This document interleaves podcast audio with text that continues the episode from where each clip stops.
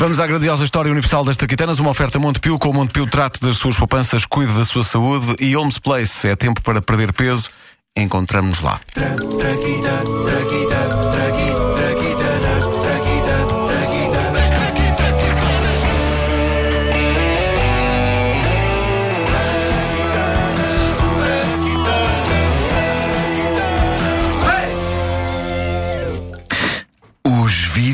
videojogos.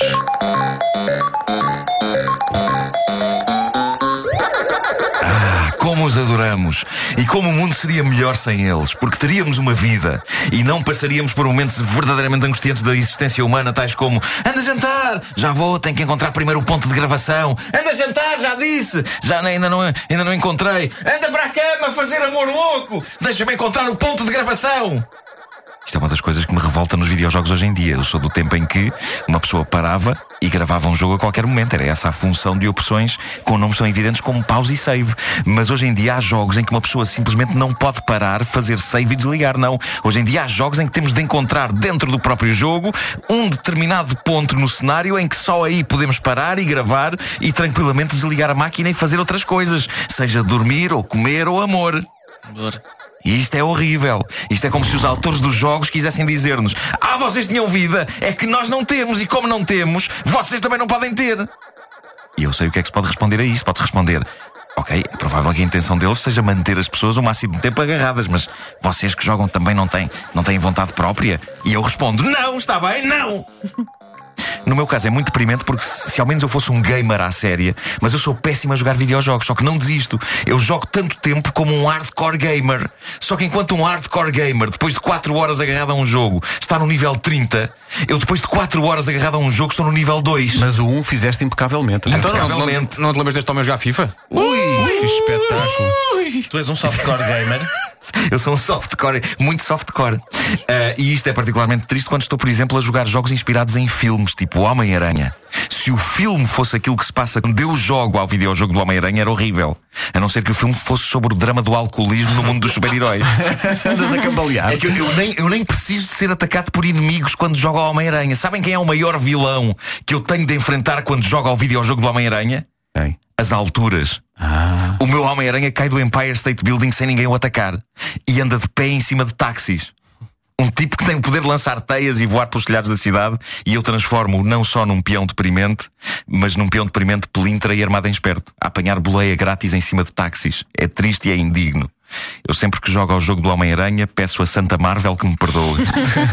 Bom, como é que começou a mania dos videojogos? É tentador pensar que eh, antes dos anos 70, 80 nada acontecia a esse nível. Mas pasmem, o primeiro videojogo da história da humanidade data dos anos 40. 40? 40. E foi um fracasso tão monumental que por décadas a ideia de eh, jogar eletronicamente foi considerada um disparate a não repetir. Mas talvez a culpa seja dos tipos que inventaram este primeiro videojogo da história.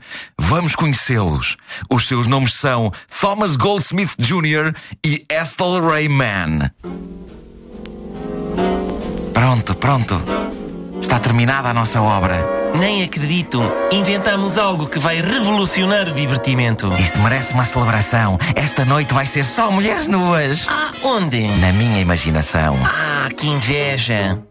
Como assim que inveja? Nem na imaginação tudo é possível. Hum, não para uma pessoa socialmente inepta como eu. Eu sou tão tímido que até na minha imaginação as coisas correm mal. Outro dia estava no meu quarto, na cama, no escuro, e imagino uma rapariga. E era boa. Ui, boa, mas boa. E eu quero dizer-lhe: anda cá, minha marota. Ah, eu na minha imaginação digo isso e pior às miúdas. Eu, eu se for preciso até digo. Ah, maluca, és ma- maluca. Pois, isso, isso para mim é impensável. E então vou para lhe dizer, portanto, na minha imaginação: anda cá, marota. Mas fico cheio de nervos. Na imaginação. Sim, e a única coisa que me sei é. ah, bom, boa tarde. És mesmo totó, pá. E ela? Ah, ela vai-se embora. Vai-se embora. Vai. Na tua imaginação. Pois. Mas tu não controlas a tua imaginação. Eu controlo, tanto assim que não me fico. Eu, na minha imaginação, telefono imediatamente para um, para um serviço de acompanhantes, o mais barato que há, e eles mandam-me um- uma velha feia. Mas na tua imaginação podes ter dinheiro para um serviço de acompanhantes melhor. E tenho dinheiro para isso, na minha imaginação, mas está guardado para um dia em que precise. Para um dia em que tu precises de dinheiro na tua imaginação. Nunca se sabe agora com a crise. Mas na tua imaginação há crise. Não só há crise, como sou maneta. Na tua imaginação és maneta. Pois. que é, que, é, que é para depois me sentir melhor quando saio da, da minha imaginação e constato que afinal tenho as duas mãos. O diálogo mais parvo que é que foi isto? história das traquitanas. O jogo que estes dois indivíduos inventaram era sofisticadíssimo para a época. Em 1948, não era todos os dias que surgia no mercado uma maquineta cheia de botões e alavancas capaz de simular, de uma maneira muito rudimentar, uma sessão de tiro contra alvos aéreos. A máquina fazia uso de um tubo de raios catódicos, como as antigas televisões tinham, e era interessante e novo.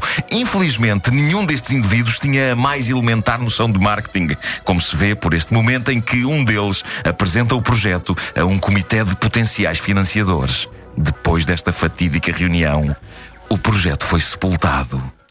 Ora viva, meus senhores. Bom, o que vos trago aqui é nada mais nada menos que o futuro. Um jogo de andar aos tiros a aviões a fingir, a fingir, a, a que chamei... Bombardeamento! Ação aérea. Violência nos ares. Melhor, melhor. Não, o nome espetacular disto é tchan, aparelho de diversão que faz uso de tubo de raios catódicos.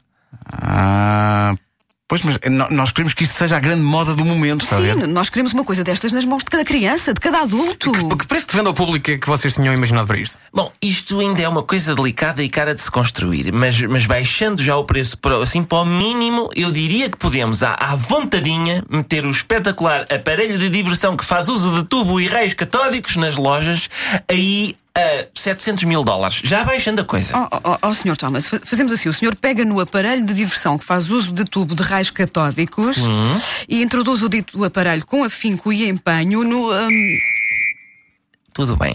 Hum, Diga-me só uma coisa, minha senhora. Eu, eu logo à noite, sozinho no meu quarto, eu posso usá-la para momentos gostosos de lazer na minha imaginação. nem pensar. Ah, bolas. Lá vou ter de chamar outra vez a velha. A idosa barata. Bom, na minha imaginação. Raios parda.